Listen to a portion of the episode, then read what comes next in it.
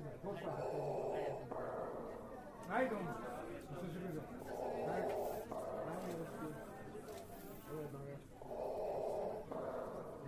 その夜帝国ホテルの宴会場の入り口にダース・ベイダーがいましたでもベイダー教はその夜の主人公ではありませんまあダース・ベイダーも世界中に数えきれないほどいる彼の友人の一人ってところでしょうか。さすがのベイダー教もその人のそばにいるとなんだか小さく見えるのは気のせいでしょうか。一体このパーティーの主人公は何者だと思いますか？彼の名前は古澤敏夫。多分ほとんどの日本人が古澤敏夫さんのことを知らないと思います。でもほとんどの日本人が古澤さんの仕事のおかげで一生の宝物となる映画と巡り合っているはずです。古澤敏夫さんは実はただの映画の宣伝マンなんです。宣伝マンというのは正確じゃないかもしれません。スター・ウォーズそしてタイタニックを日本で大ヒットさせた古澤敏夫さんは映画宣伝の神様だからです。ジブリ汗まみれ。今夜はその神様がこの4月に出した本の出版を祝うパーティー会場へ。あなたをご案内したいと思います、えーこのパーティーの世話人でいらっしゃいます。前東方株式会社社長。現在相談役でございます。高井秀幸さんよりご挨拶をお願いいたします。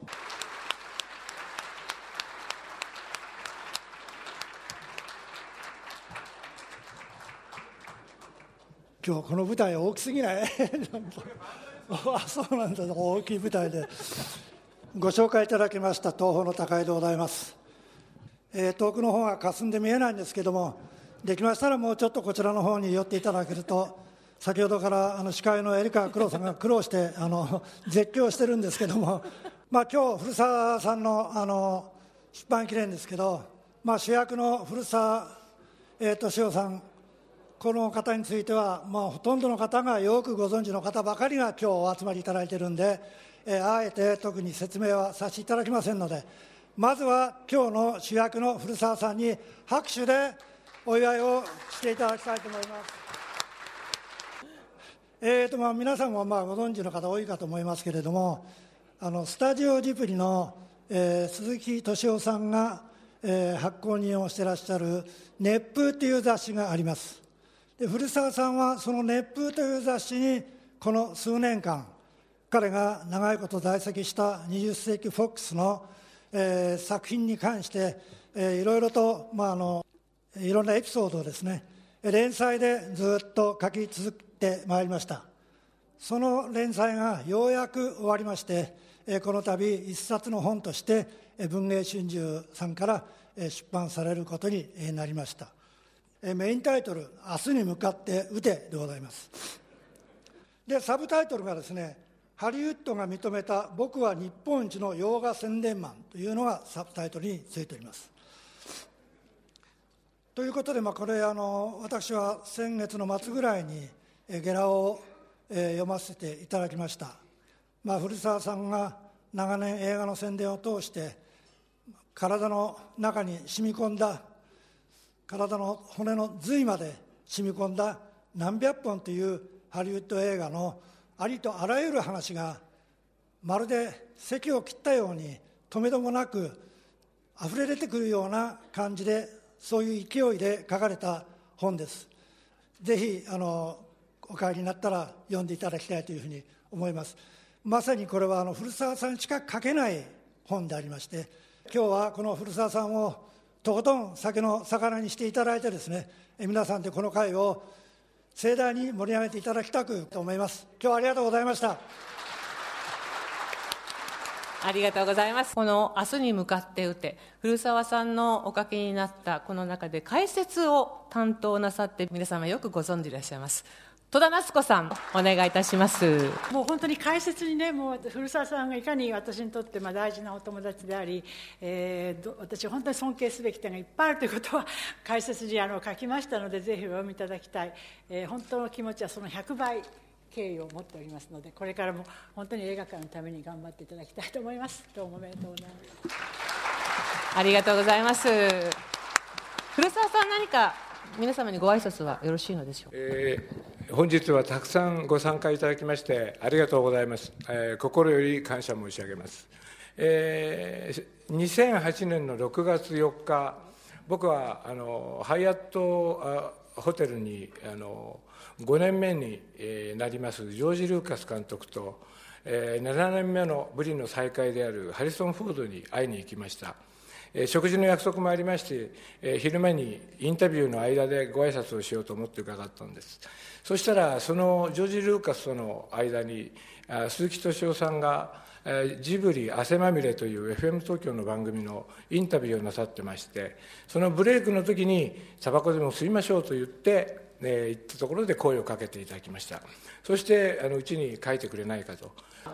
書くことなんか2年半3年あるかなと思ったんですが一つあの僕はあの長い間原稿をたくさん書いてきたんですが2つやり残したことがアメリカ映画撮影者のこととアメリカンフィルムエディターのことが残ってたんでおこれならできると。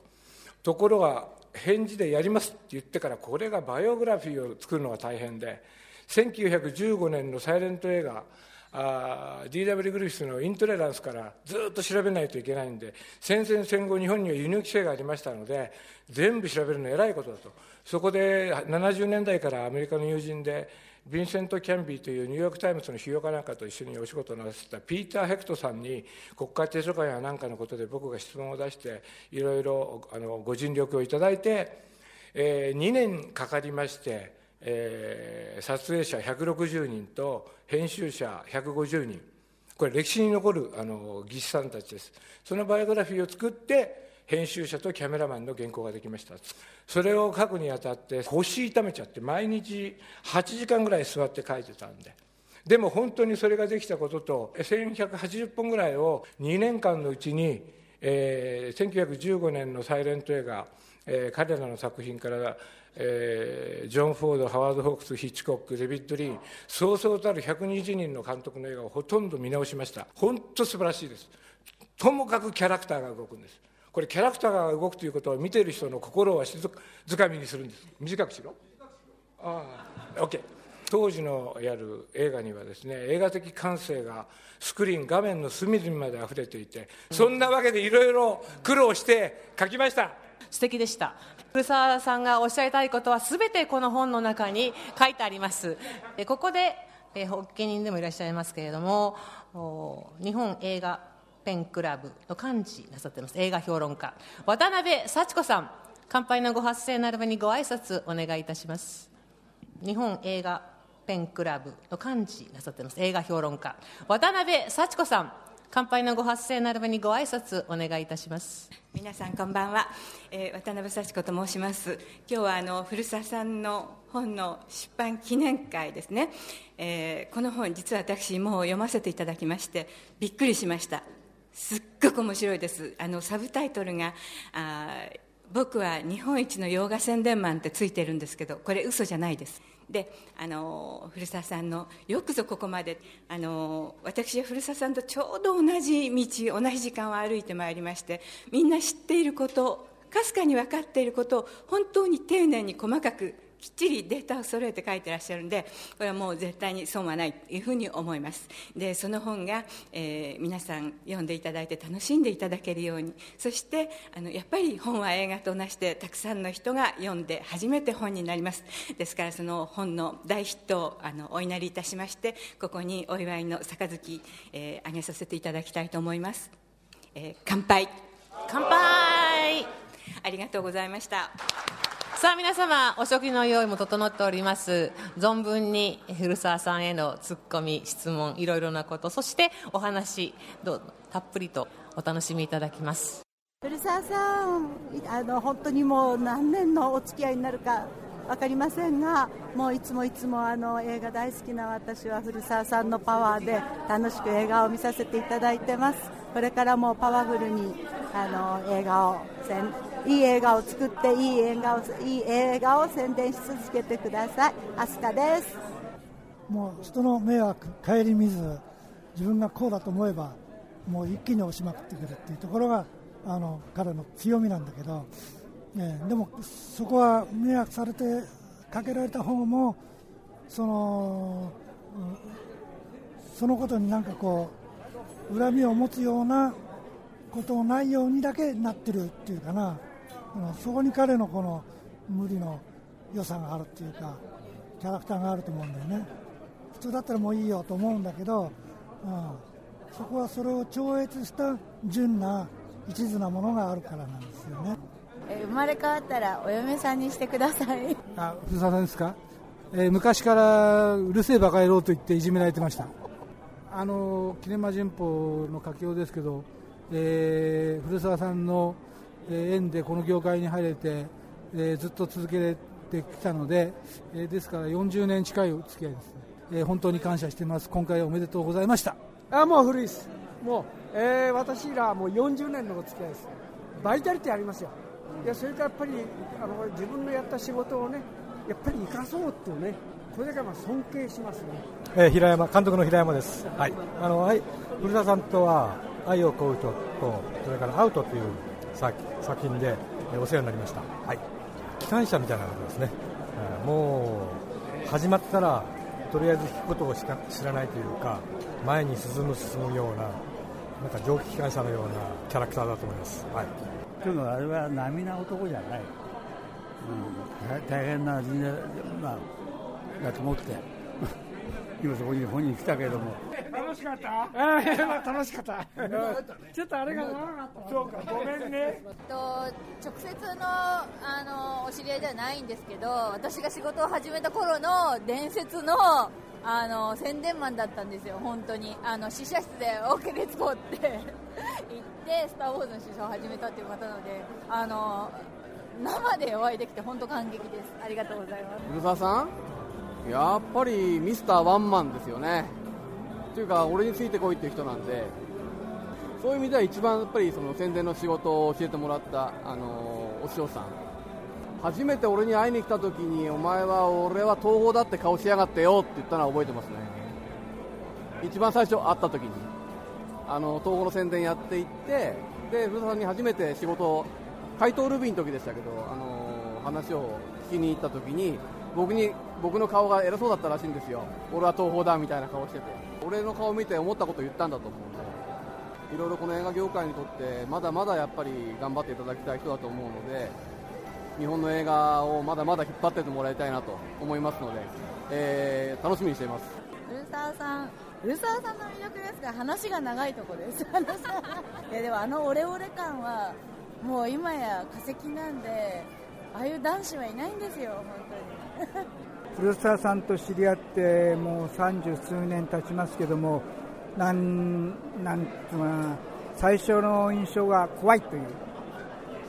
それは今でも怖いんですけどフォックスです、うん、フォックスの宣伝で私があの映画雑誌の編集者やってたんで、まあ、怖いけれどもなんか温かいところはあるんであの人間との付き合いというか関わり合いが大事なんだなということは私も、うん、そうだなと思いました。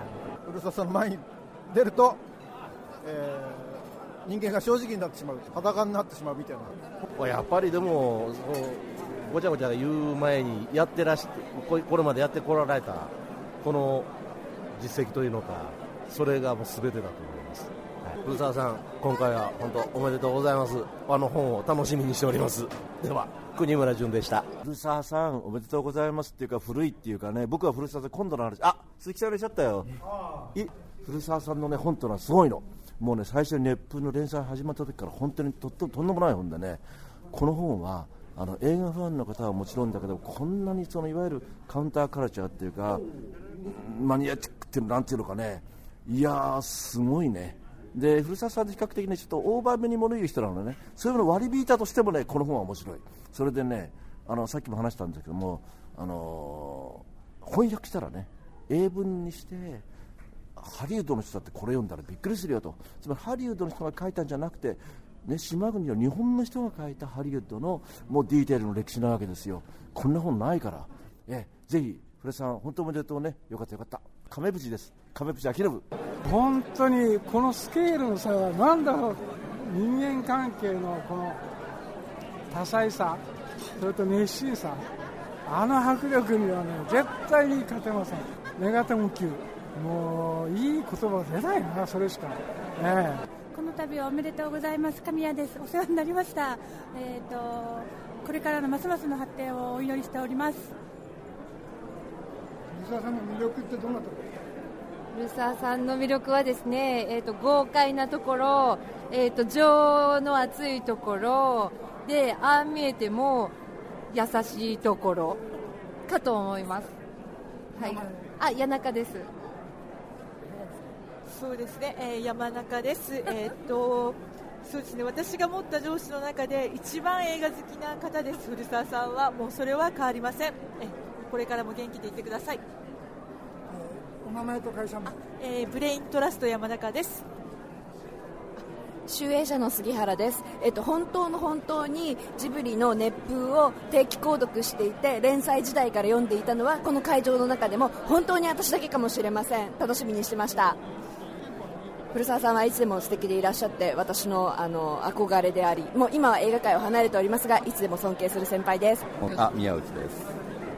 人間関係がすごいからねこんなにあのなんかいろんな人とつながっている財産を持ってる人っていないだろうから、まあ、もうすごいですね、すごい財産ですよね。やっぱりもうこう人間対人間というその密度が今な、本当なくなっちゃいますからね、やっぱり昔はもう宣伝も行けばもうそういう人とこう問題なんかしてたし、今もうみんな宣伝会社で、まあ、古澤さんもそういう宣伝会社やってるわけで、えー、それでもまだこう人間人間対人間の大切さをね、えー、大事にしてほしいなと思いますよね。古澤さんのことを死と呼んでおります。さあ古澤さんさあみたいな感じで。何を教わるんですかすべてこの業界に私が入った時に、まあ、音楽の世界からスライドした時に古澤先生から映画についてのレクチャーをつけてそれで今の私があるんですわだから礎を作ってくれたのが古澤さんであり分かんないことがあるとすぐインターネットなんかいらない。電話1本で即答えてくれる。もうあの方はね世の中に世界中地球に1人ですね。ああいうタイプは。エリカは黒でした。口の悪いやつって。心がものすごく熱いのあったかいの優しいの。その代表。どうもありがとうね。わざわざ来てもらって。古澤さんのこの本はもちろん映画について書かれた本です。でもそれは人間たちの面白さ。その人間たちが心を通わせた時に生まれる不思議な力を描いているそんな気がします。スタジオジブリのプロデューサーでいらっしゃいます鈴木敏夫様、えー、この本に関しましてはちょっと深く関わった経緯がございましてでそういう中ではまあ今日挨拶をしようって言われて最初は固辞したんですけれど、まあ、古澤さんの方からねやれと。そういう命令が下ったもんですからここに立たせていただいておりますそれである事情がございましてね実は僕この本に関して、えー、ある原稿をですね書いたんですよ。これでまあ僕普段そういうことやったことないんですけれど、まあ、せっかくだから皆さんの前で短いものですからちょっと読み上げさせていただこうかなと。あのー、原稿を読みながらご挨拶するっていうことに僕は全然慣れてなくて。あの本当初めてなんですけどねちょっと頑張ってみようと思います。BGM かなんかいりますか？え？BGM とちょっと静かなそうですね。ちょっと感動的なやつがいいですね。はい。じゃあ BGM の方一つお願いします。少しだけじゃすいません古澤さん曲をお願いします。あのからアカペラで。冗談何言ってんのあうるさいですか？あすいませんうるさい。タイトルです。たかが宣伝されど宣伝この本の誕生には僕も少なからず関わりがある。第一に書くように進めたのはこの僕である。ジブリが毎月発行する月刊誌「熱風」という雑誌がありそこで連載してみないかと話を持ちかけた。業界の人なら誰も知っているが古澤敏夫という人物の映画に関する知識と経験そして愛情は並々ならぬものがある。それを今のうちに形にしておくべきだ。人間いつどこで死んじゃうのか分かったもんじゃない。早ければ早い方がいいと考えた。古澤さんの答えは二つ返事だった。第二にこの本のタイトルを思いつき提案し決めたのもこの僕である。映画ファンなら明日に向かって打つという映画は誰もが知っている。だがその現代がブッチ・キャシディとサンダンス・キッドであることを知っている人となると限られる。この放題は一体誰がつけたのか。答えを先に言ってしまえばそれを考えたのが当時フォックスで宣伝を担当していた藤沢さんらしい。さっき本人に聞いたら「らしい」じゃなくて「俺だ」って言ってましたけれど。しかし自慢話の大好きな古澤さんのこの本に なぜかそのエピソードは語られていない。アメリカンニューシネマで一番大好きな作品だと告白しているのにそのことに触れない理由は何か。このタイトル現代からは絶対出てこない。内容に思い入れがあって初めて出てくるタイトルだ。あのタイトルがあったから日本で名作になったこれぞ生涯のナンバーワンの映画だと記憶に残る人が多いしこの映画は各言う僕にしても当時そのタイトルに惹かれて映画を見た口だ。この本の中で故淀川長治さんを起用して作った予告編についての記述がある。淀川さんに映画を見てもらいその直後に感想を求めそれをそっくりそのまま映画の予告編として使う。秀逸なアイデアだ。ちなみに淀川さんはこう語ったそうだ。明日を捨て今日だけに生きる男の孤独の呼吸が。かっこいい。孤独の呼吸が。かっこいい。70年安保の前後。世界にはそういう気分が蔓延していた。本文にその予告編についての古澤さんの個人的感想はないがその刹那ある感情に打ち震える古澤敏夫の姿が目に浮かぶ。ポーリュ・ニューマンに自分を折り重ね淀川さんのコメントにしびれていたはずに違いない男の姿がたかが宣伝されど宣伝明日に向かって打ては青年古澤敏夫の魂の叫びだったに違いない。俺はただの宣伝マンじゃないぞ。とそう叫ぶ。僕がタイトルをこれにするように担当編集者を介して伝えるとあいつはあ古澤さんは本当に嬉しそうにこう語ったそうだ。あいつらしいな。あいつってのは僕のことですけど。古澤が褒めていたと伝えておいてて。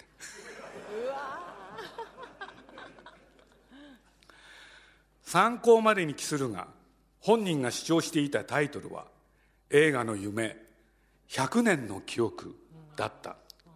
これじゃ売れないですね。タイタニックで古澤さんが興行記録を作った後千と千尋の神隠しで僕がその記録を塗り替えた。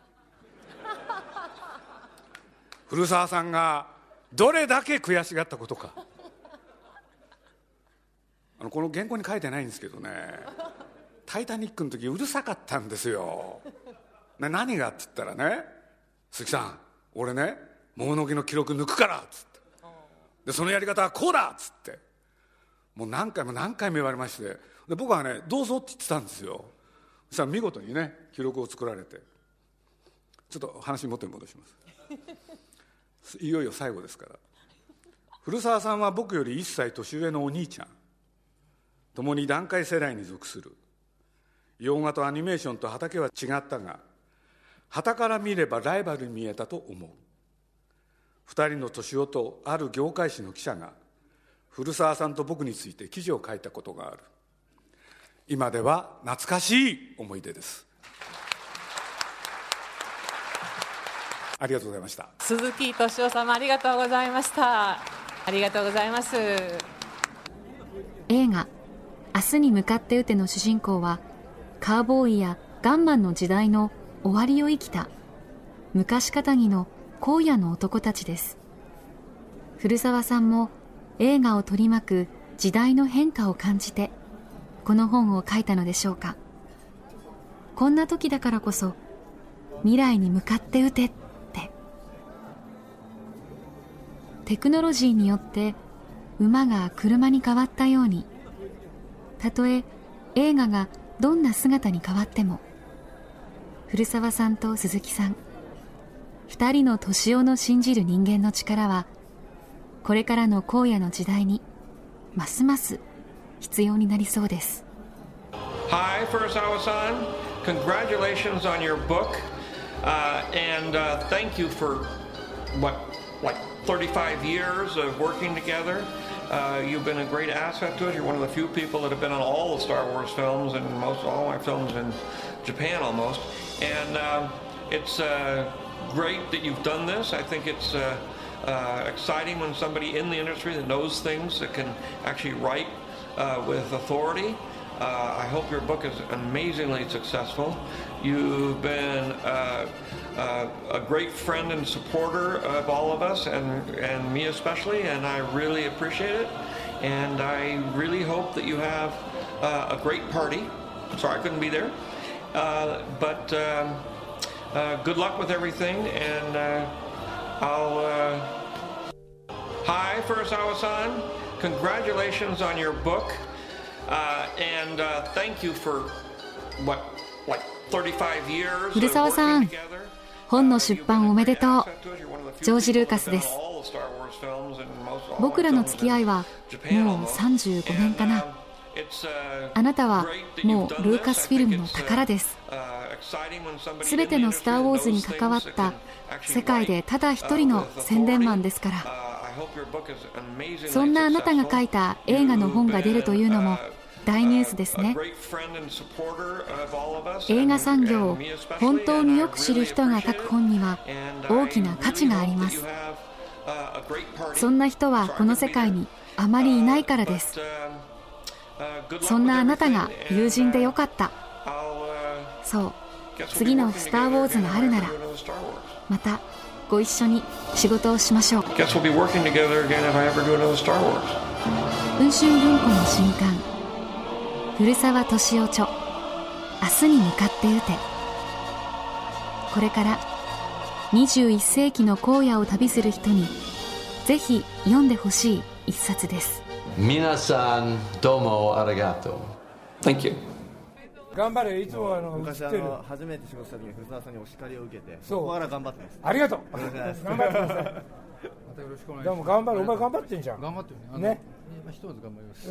です。ありがとうございますありがとうございます。また現場で会いましょう、またね。また飲みましょう、はい